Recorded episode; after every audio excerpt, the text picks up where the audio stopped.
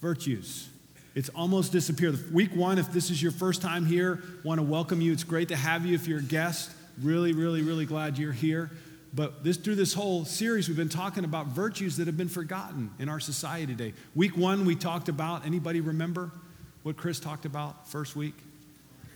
Honor. Honor. Talked about honor, something that's been completely lost. Then week two, we talked about something that's been lost as well.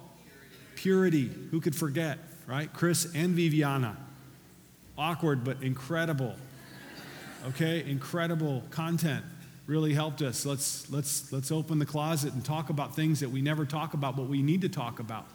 And today we're going to talk about it's extremely timely. And because it's so important, we're taking two weeks. So we've got part one of this virtue and part two next week. Mike Mead's going to do part two. And what we're going to talk about in, in this series is, or, or today is, forgotten virtues. And we're going to talk about gratitude. Gratitude because it's almost completely disappeared if you think about our society and, and how grateful. And I'll give you an example a, a, a professor in one of the premier Boston colleges up there in the Northeast. He got together with his, his graduating class, and there were so many of them, they were filled an auditorium. And they were in this auditorium, and all these bright, young, future graduates were there. And he says, Guys, before you go and you graduate and leave, I got something I want to share with you. The workforce out there They've come up with a word that defines you. Okay, and this is how they see you and your generation. And the word, I'm going to give you a hint, it begins with E. What do you think that word is? And so he asked, he asked the class, and he said, and they started coming out with names, and they said, energetic, you know, excellent, experts, you know, all these E words, you know, and, and, and exceptional, and all these different words that they came out with E, and he says, none of those. You know what the majority of the workforce thinks about your generation? You are the generation that is what we would call entitled. Entitled. And then there was a quietness in the room. And this is what Time magazine came out earlier this year to describe this generation. They're called the millennials, right? We looked at this a while back, if you remember a, a series that we did. But it says here on the front millennials are lazy, entitled narcissists who live their lives with their parents. Why they will save us. You know, you think about that. But before we get too down on the millennials, right? How did they get there? You know, how did they become this, this, this generation? And the truth of the matter is, parents of that generation, guess who did it? We did. We, we trained them, we discipled them, we taught them, they modeled us, they followed us in this, this age of entitlement. You know, and you think about it. And, and I remember a time when I was a kid when you. Uh, when you participated in a competition, I lived a few blocks away from the university track field, tra- track and field, and you know, for a season they'd have track meets every weekend. You know, I was like 10 and this was a big deal in our city because all the kids would show up and we would we would have 100 yard dashes, 50 yard dashes and all kinds of things. And my stomach would churn because it was, you know, all these parents and everybody's there. But guess who got ribbons for participating in these track meets. The ones who won and the ones who placed, and nobody else. You know, today when there's a track meet or there's any kind of thing, who do they give trophies and ribbons to? Everybody. Oh, Johnny, you came in last place and you, you were so slow, and we're so happy and proud of you because you came in dead last and you're the slowest kid on the field. Right? And that's the way it is. You know, so kids, you know, they don't have to do anything, they just have to show up and they get a trophy. And so that creates a mentality. Or you get parents, and again, not to get too hard on these kids, but who did it? Who's responsible? But then you've got these kids that are overprotected. And I believe one of the reasons why these kids are the way they are because parents in my generation, a lot of us have worked too hard and, and, and, a lot of times get divorced because the implosion of the home because the focus is off and so what do parents try to do for these kids they try to make up for it and balance it out and say well i'm going to give you everything I'm going to give you anything and everything before it's time. And then there's also this overprotective parent. I don't know about you when you were a kid. When I was a kid, we could pile in, you know, like 15 of us in the back of a pickup truck and would drive 50 miles an hour down the road. You know, or, or the, the, those four door sedans, and they had this, this, this platform in the back behind the back seat, and you could lay down back there because there was enough space for you to lay down.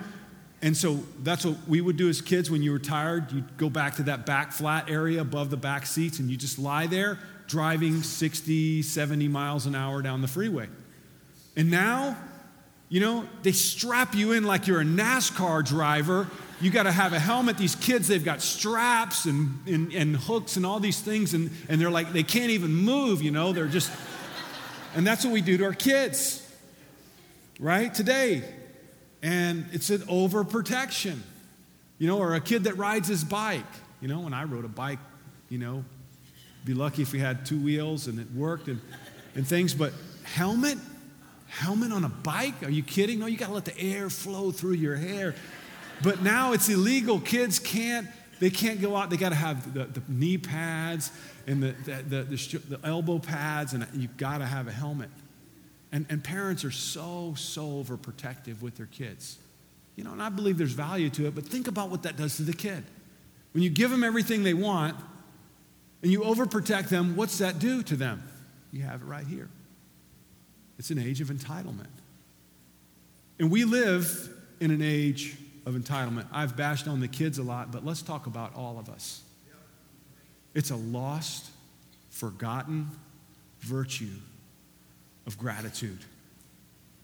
And so, to think about this, what's the opposite of entitlement? The opposite of entitlement is gratitude. Gratitude. And so, I want to ask you today are you grateful? And don't be too quick to say, yeah, I'm grateful. Because I can, after going through this lesson series today and and, and, and thinking about this lesson, there, there are huge holes in my life where I'm not grateful. Huge holes. And so that's why we need to talk about it.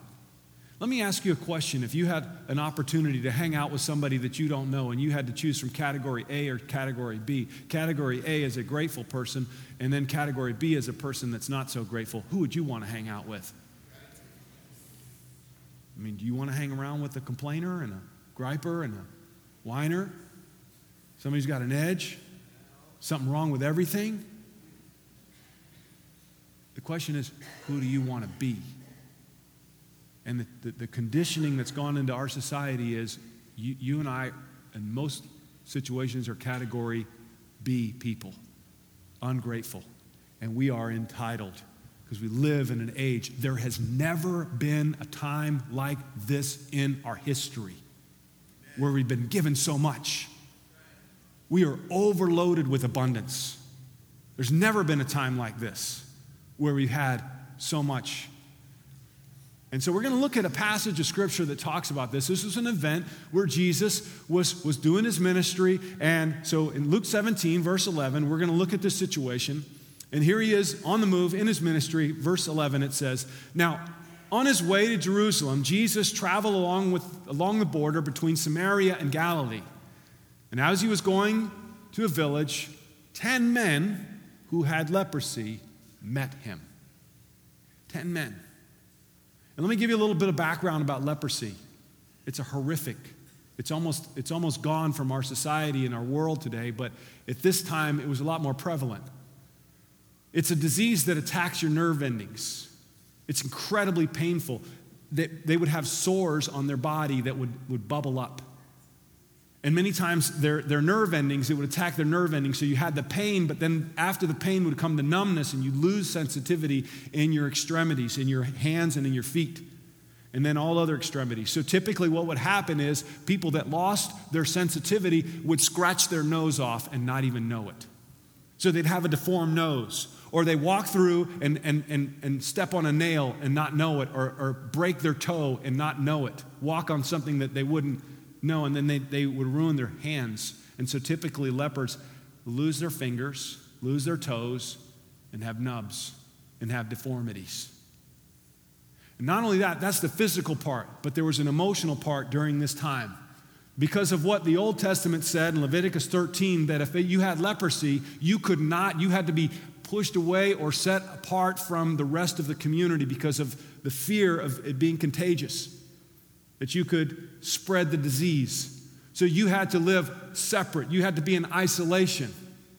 And these guys were together because these lepers would come together and form their, their group, their family, or their, their crew. But if you were a leper and you wanted to walk in, say, to a marketplace, you had to scream out and yell, unclean, unclean, unclean, to let everybody know you're coming.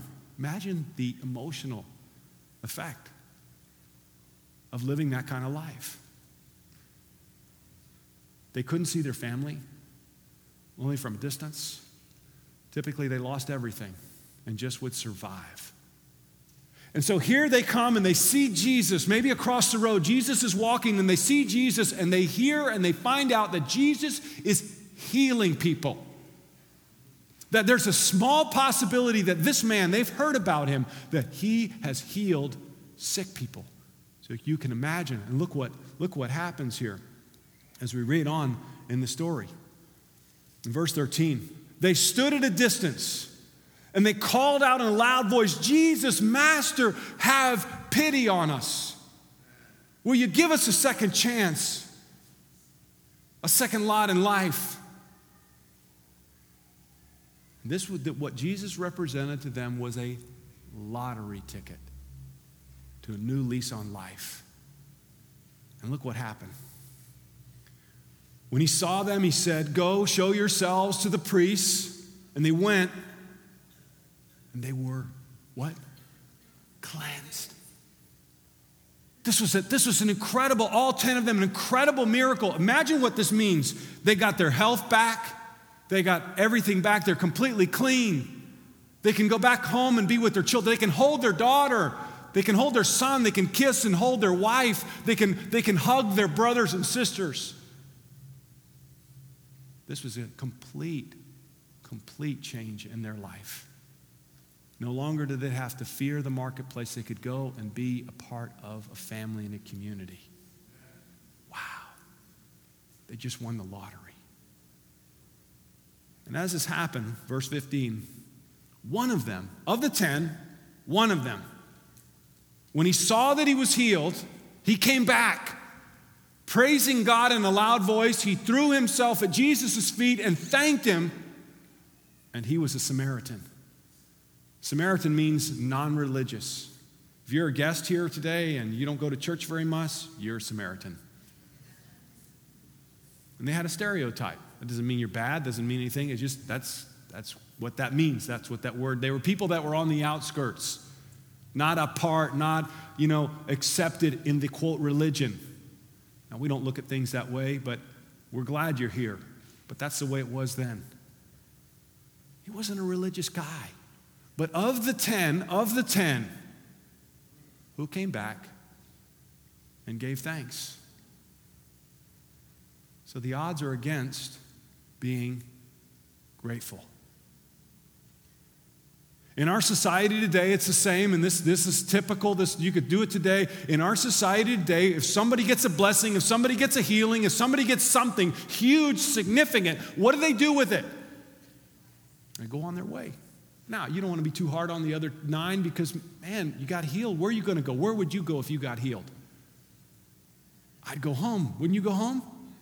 Man, I would jump and shout and I'd go home and I'd kiss my wife and I would, I would hug my children and, and, and I, would, I would go to the neighbors and say, Look, look, I'm clean. I'm, I'm back.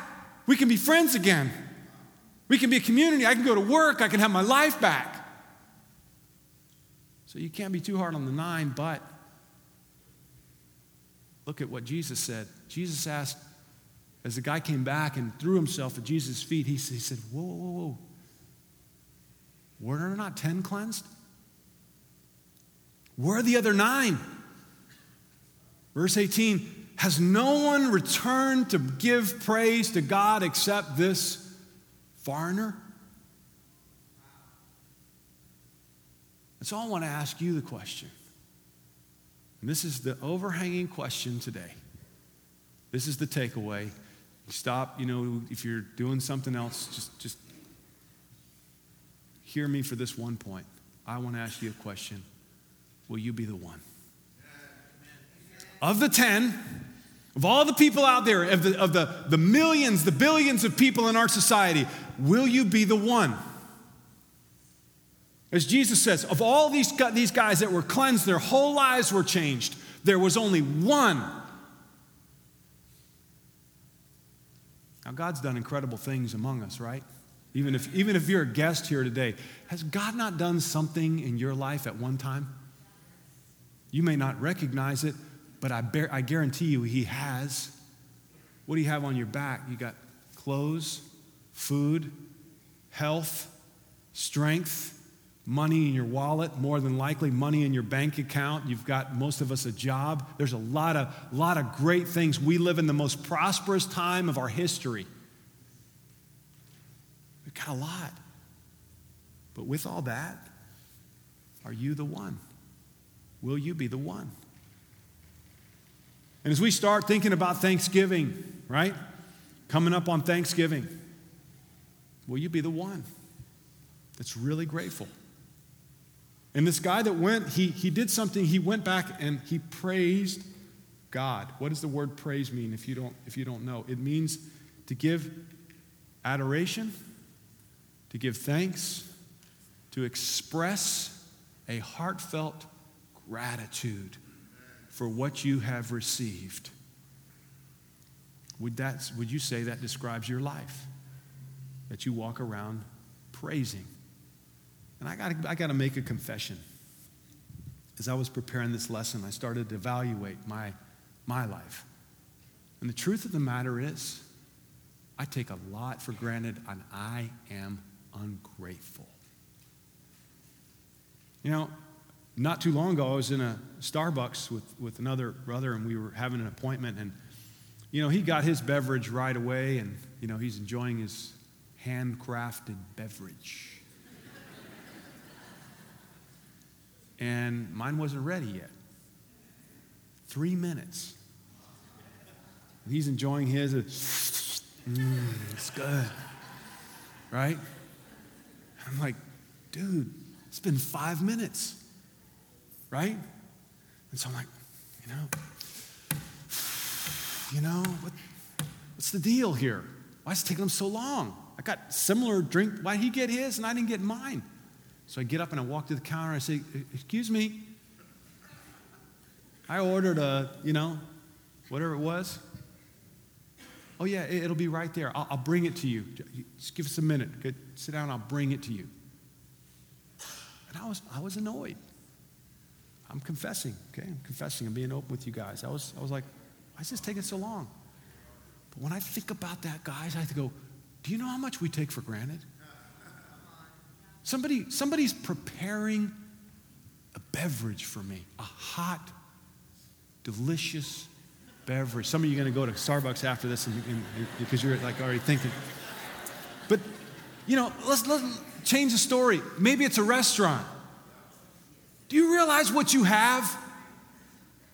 That somebody brings it out on a tray and, and they bring it out to you and they prepare it for you and it's, it's got the little, the little uh, sprinkled vegetables on it so it looks nice. And they put it in front of you and it's warm and it's good and it's ready. And you got your silverware here and your napkin here and your beverage here and you're like it's put right there in front of you. Somebody serves you. Somebody prepares. You know in the old days you had to kill the animal take the hair off of it clean it and then, you, if you had any appetite after that, then you would cook it and eat it. You had to do everything for yourself. You had to prepare stuff. And do you realize that in five minutes, we can go down the street here and get, you know, something made to order? Someone prepares it for you. They put the mayonnaise, the pickles, the lettuce, they, they get the fries, and they just go, here you go. Do you realize what that is? And we get annoyed because it takes a couple extra minutes. What's that? Entitlement. It's entitlement. Because we're so used to it, we say, And the question is, are you are you the one? And most people, most people are not are not grateful. You see it all the time, especially during this silly season. I mean, it's crazy. So today we're going to look at two examples really briefly. I'd encourage you to go back and read it yourself. I, I highly recommend, re- recommend you read the New Testament because some of, the, some of the parables, some of the stories are incredible. You learn so much about life.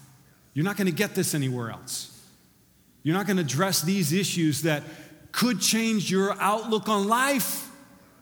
I mean, you can wake up tomorrow morning, and if you're entitled, it's going to be a dark, gray day. But if you're grateful, guess how your outlook will be? Guess how your relationships will be? Guess how your trouble and your challenges will be? You will find the blessing. But it's not most people. So here's the first one we're going to look at. We're going to look at two examples, and here's the condition of the first one. Okay, and I want you to say it with me now together. I want it now. Okay, now you're good at this. You're really good at this. So say it with me. I want it when? I want it when? Whoa. You, you guys need some work. I trapped you. Here's the deal. We're going to look at this. This this is a huge problem in us, you and me. We're going to look at a parable of two sons. And Jesus shared this parable on purpose two sons. And both of them had a problem with entitlement. The first son, let's look at, let's look at him in Luke chapter 15, verse 11.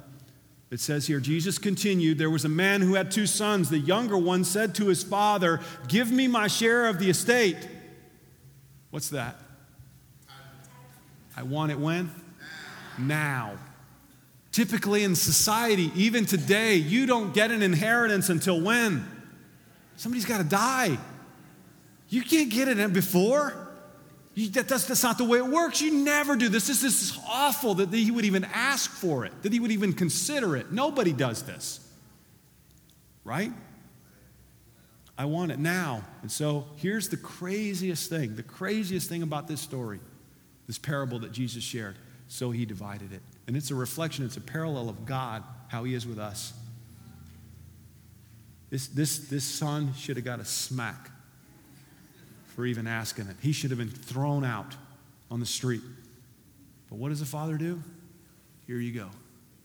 What took him his whole life to accumulate, and you read the rest of the story, I encourage you to go back and read the rest of the story. I'll, I'll kind of tell it. He goes with this massive wealth, and what does he do with it? He goes to Vegas. He has cocktail parties with DJs, with ladies. I mean, huge. He, it's a, in a matter of weeks, maybe months, it's all gone. The whole lot of it is gone.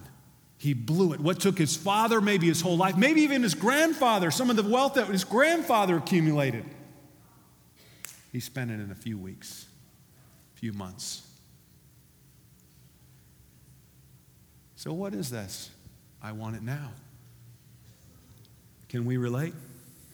Let me take you back in time to something you're not even going to believe it when I say it because it's so so like way back and you know it's, it's it's it's unbelievable. But there was a time, there was a time, a long time ago, when when you wanted to buy something, you had to wait. Say, say it with me. You had to wait. No, really, if you wanted to buy a car, you could not, you could not purchase it on credit. You had to wait.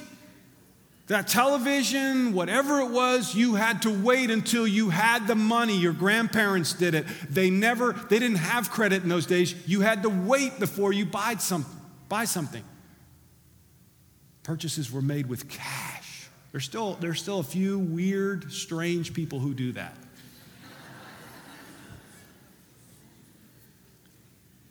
But that's the way it used to be. That they would have to wait. How about today? Do you wait? Put that up there. Thanksgiving and okay, we got check it out. We got Thanksgiving. You sit down, and you have a meal, and oh, I'm so grateful. My family. What time is it? What time is it? Okay, at 5 p.m., they're opening the stores at this place. Remember that? Okay, at 11, whatever store, they're opening. And you got to get there early so you can get in line. And then at midnight, they're doing this this Thanksgiving. They're gonna they're gonna have the Black Friday, not even Friday anymore. They've moved it up. You don't have to wait till Friday. It's Thursday. I mean, they're gonna they're gonna have the sale like right during your meal. And you know what they'll maybe do? They'll have the meal for you, and you have your shopping cart and eat your Thanksgiving meal while you're shopping. That's how crazy it could get. But here's a day set aside for Thanksgiving, and you eat and you're, you're with your family, and all you can think about is what? I want it now. It's not Christmas. Oh, yeah, I'm going to go shopping for my friends and for gifts for other people. No, you're not. Dude, you're going to get that flat screen or you're going to get that thing because it's so heavily discounted. You got to have it when? Are you going to pay for it with what?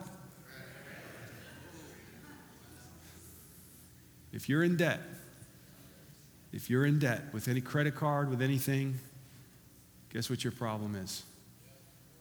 I want it now. That's you. That's us.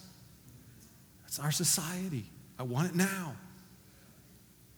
And you look at kids, and this is a huge problem with kids today, is they want something that they don't have to wait for. They want the latest smartphone. Sorry, guys. They want the latest technology. For me, I didn't get a phone until, I don't know, it, it was, I was 30 or 35. I didn't have them until then, but, but you, you know, I see people walking around with these incredible phones, and I'm looking at my phone, and I go, I gotta wait. But now, kids today, dude, they got it all. They got the, the top of the line stuff that you as an adult would, and who gave it to them? Who's providing this? Latest and greatest. And then you got the young professionals, they want to have the house, the car that their parents have. They want to live at that level the townhome. But they're not ready for that.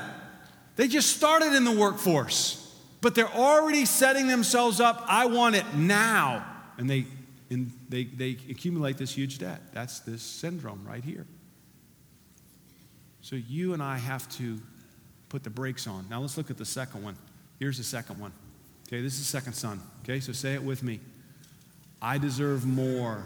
Okay, now we're good at this. Okay, we're really good. So let's say it together like we mean it. I deserve more. How much? More. I have a lot, but I need more. This is the second son of the two sons. Let's, let's look at him. In verse 29, read, read the story. It's incredible. I mean, you go back and you think the, son, the younger son, he goes broke and he comes back home and the father's merciful. They have a big party, it's a barbecue, and there's food for everybody. I mean, it's like this huge celebration. It's a coming home, it's a, it's a reality check, and his heart's changed, his life's changed, and he learned his lesson. But the big brother hears all the commotion, and look what he says to his dad. But he answered, Father, look, all these years I've been slaving. Now, was he really slaving? All these years I've been slaving for you and never disobeyed your orders, yet you never gave me even a young goat. You know what they had? Steak. For the younger brother, they got the fine prime, and he never got a goat. So I could celebrate with my friends what's his problem? I deserve more. I deserve more. I deserve more means you're not grateful for what you have. And you're always looking over your shoulder thinking somebody has it better than you do. And you're not happy about it.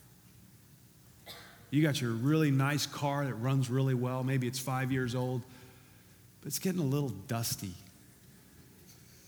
You know, and it's it's not as quite, it doesn't have that snoo car smell, you know?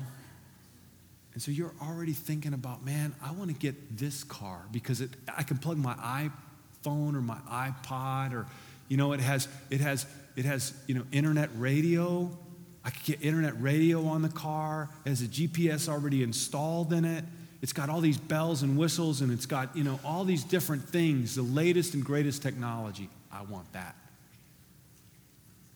Even though you're at the top four three or four percent of the world that has your own transportation. I need more. You look at your house and you go in your house and you go, this is a small house. I need more.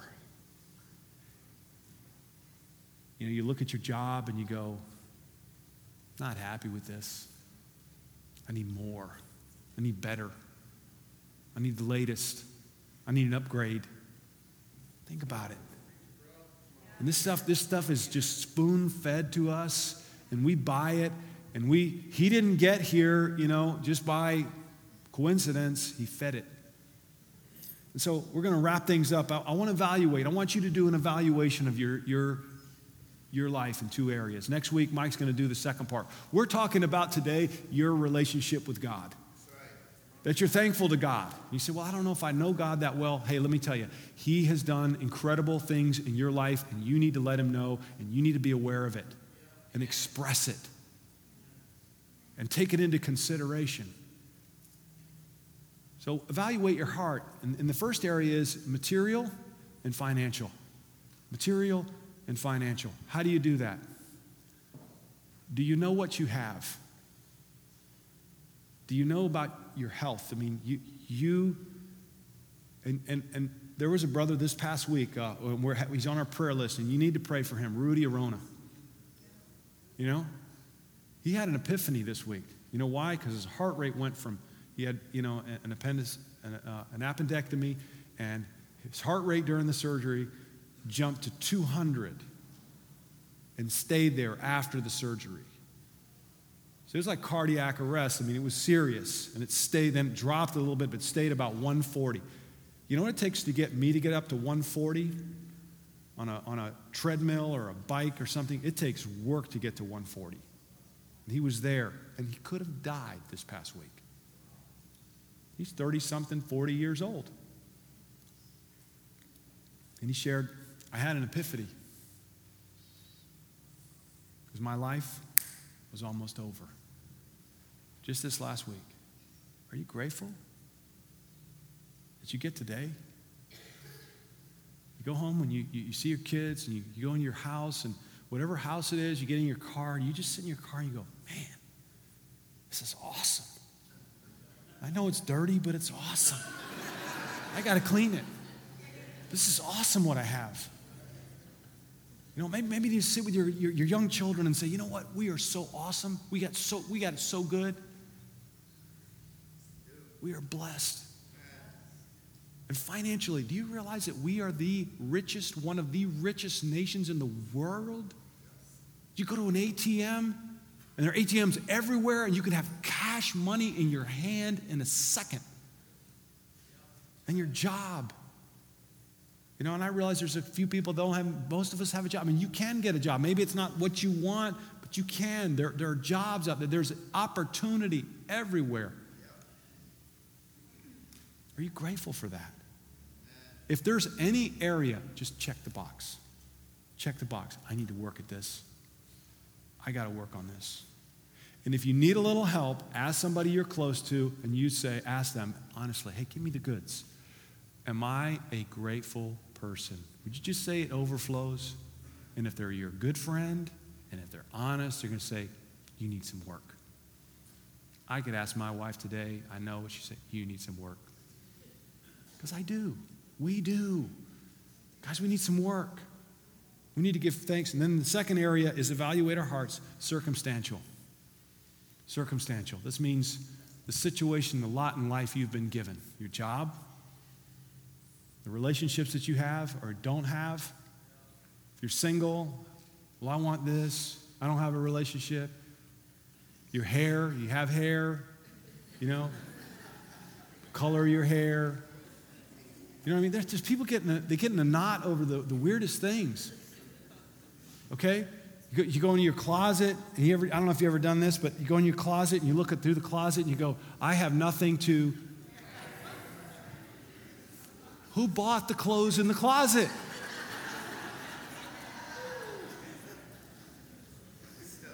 I mean, there's literally people in our world, guys. This is where we lack perspective. There's literally people in our world with no clothes right now. In the Philippines, no water right now, no electricity, no clothes. They're, they're in basic survival need with their hand out. If you don't help me, I won't make it. Think about what you have. Think about your lot in life. Your parents, oh, my parents annoy the tar out of me all day long. They never leave me alone. They annoy me. Whoa. Do you know what you have? Maybe, maybe, maybe you, don't, you don't have parents, but you've got family. You got family, you got friends, you got people who care about you. Isn't that awesome? Are you grateful for that? And so, if there's any area, circumstantial, if there's any area in your life, check the box and say, I need to work on this. How do we work on this? How do we do it? I want to encourage you to cultivate an attitude of gratitude. Cultivate an attitude of gratitude. How do I do that? How do I cultivate an attitude of gratitude? Turn every blessing into praise and thanksgiving. Turn every blessing, whatever it is, the small ones, the big ones, whatever it is, turn it into praise. Remember, what praise means is, I thank you, God, for this blessing. People say it in passing, but it needs to be an overflow. Thank God. Thank God for what I have. And mean it. Let it overflow. This, this attitude turns into thanks living. Forget about thanksgiving. Let's talk about thanks living. Do you know what a blessing it'll be if you buy into and train yourself to be a thanks liver? Somebody who lives gratefully. It's huge. God wants us to take that into perspective. And you know this. There are people out there that have so much. You look at them and they got the car, the house, the everything. They load it. And you look at them and you go, they're not grateful. They're not grateful at all. They're unhappy. And you know why? because they don't turn every blessing that you don't turn into thanksgiving and praise guess what happens every blessing that doesn't turn back that you don't turn back into praise turns into what pride turns into pride i got this and it's not until it's stripped away the epiphany moment that you almost lose everything that you go oh my gosh you know, I remember the day that one of our children got lost in a shopping center in Mexico. Oh, children get kidnapped in Mexico all the time in shopping centers. It happens. Even if it was for a minute, even if it was two minutes, the panic that arises, then when you get your child, and you go, Thank you, God, that he just wandered off or she wandered off. Thank you, God. Why not do that on the front end? Train yourself. And this is a passage that helps us. Paul talked about this. He says it this way. He says in verse 14 of Philippians 4 For I have learned to be content with whatever circumstances. I know what it is to be in need, I know what it is to have. I know what it, what it is to have plenty. I have learned the secret of being content in every situation doesn't come naturally. What did Paul have to do? He had to learn and train. It's going to take work for us. It's not going to come naturally. I am not, I am not a naturally grateful, praise, and thanksgiving person. I am not. It takes work. And we need to help each other with that. And, and we need to find ways and things to thank God for every day. Put little signs up and, you know, scripture memory, that kind of thing. And if you're a guest here, there's no better way to work on this than studying the Bible with the person that invited you. Let them, let him show you scriptures that can help you get it on straight. It was a game changer for me, that whole thing. So it's something that we have to learn. And I want to encourage you to learn how to do this. It's not going to be easy, it's not going to come overflowing. Here's a proverb for us in this area, and then we'll wrap it up. All the days of the oppressed are wretched, but the cheerful heart has a continual feast. A grateful person, guess what they that's what they have? They feast on life. It's like buffet every day. You're always walking into the blessing because you are, have a cheerful heart. You have a grateful heart. It's like, man, life is good. Life is awesome. And well, I'm going through a problem. Yes, but your problem's not as bad as whose problem? Boy, this helps me all the time. I may have problems, I might have drama, I may have stress, I may have stuff that's going on. I'm like, oh, I don't know if I can do this anymore. But I go, wait a minute. At least I'm not there. Right? And I have it pretty good. That will cultivate a continual feast. Better a little with the fear of the Lord than great wealth with turmoil. And the root of this, the root of this, this proverb is comes from a grateful heart to God. You know, and I get this every time I go to Mexico City. We were just there a couple weeks ago. We went to a very poor, remote area of Mexico, and I'm just there with the people. We're there, there for hours, and we're talking with them, eating with them, and, and I'm just noticing, you know what? These people are happy. They don't have a lot. They live in a, you know, they live in a really small house in a remote area. They drive, you know, an hour, hour and a half to work on a public transportation every day. And they're happy people so happy to see us and so much overflow and gratitude. And I, and I, gotta, I go walk away from that and I go, why am I not more like them? I got so much. Oh, I, I, I got to work on this. And so it's not whether you have or have not. Really matters with what's going on here. And I would encourage you, if you get the chance, go on one of those mission trips, one of those medical brigade trips and spend some time with those people, and you will learn something. You'll come away.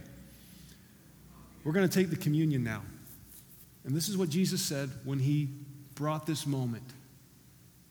Guess what was the first thing he did when he celebrated the communion for the first time? It was the Passover, but it was had a whole new significance. Guess what he did? It says here in verse 17. After taking the cup, he did what? It's the first thing that Jesus did in the communion. What are you going to do? What's the first thing you're going to do today in the communion?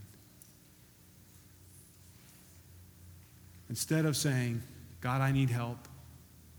God, I got this situation. God, stop and give thanks.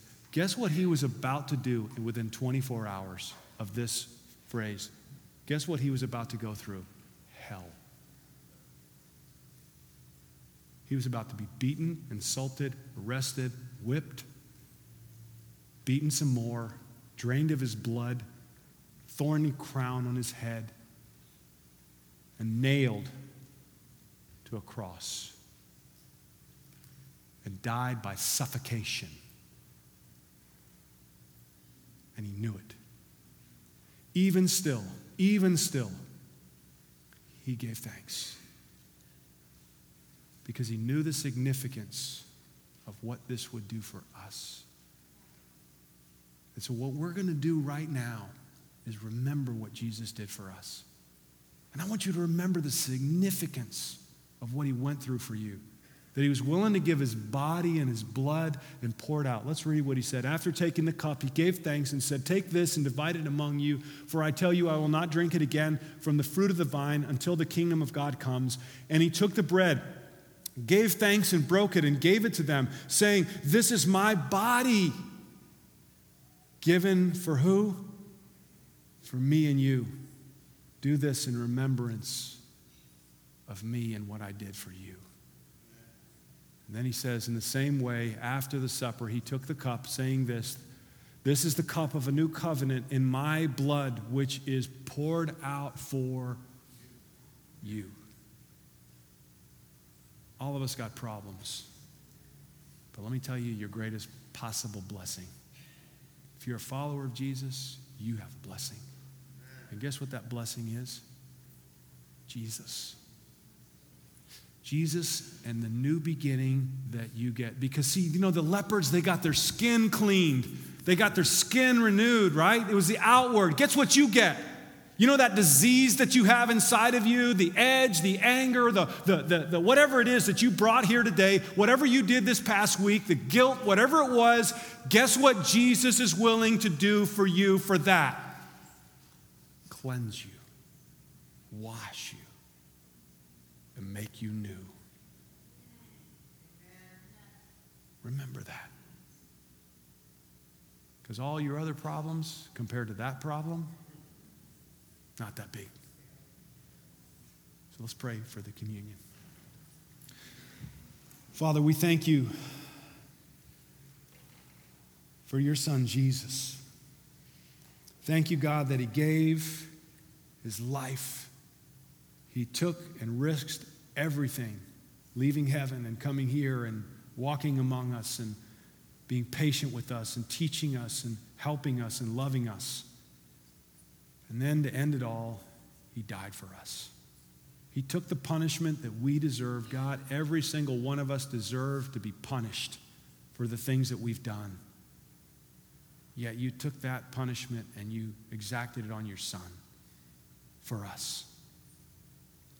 God, we pray that you'll forgive us for our lack of gratitude. Forgive us for the spirit of I want it now and I want more. I deserve more. God, we don't deserve anything. We deserve a lot, but not what you've given us. You have blessed us. Father, thank you for Jesus' body and blood that give us a new start. And I, I pray that you'll wash us and, and renew us and give us a new, new lease on life so we can be grateful. And first and foremost, grateful to you. And we can take everything we have and make it a blessing of, and, and, and a way and turn it into praise, not pride. We love you. Thank you. Bless this communion. And we ask these things in Jesus' name. Amen.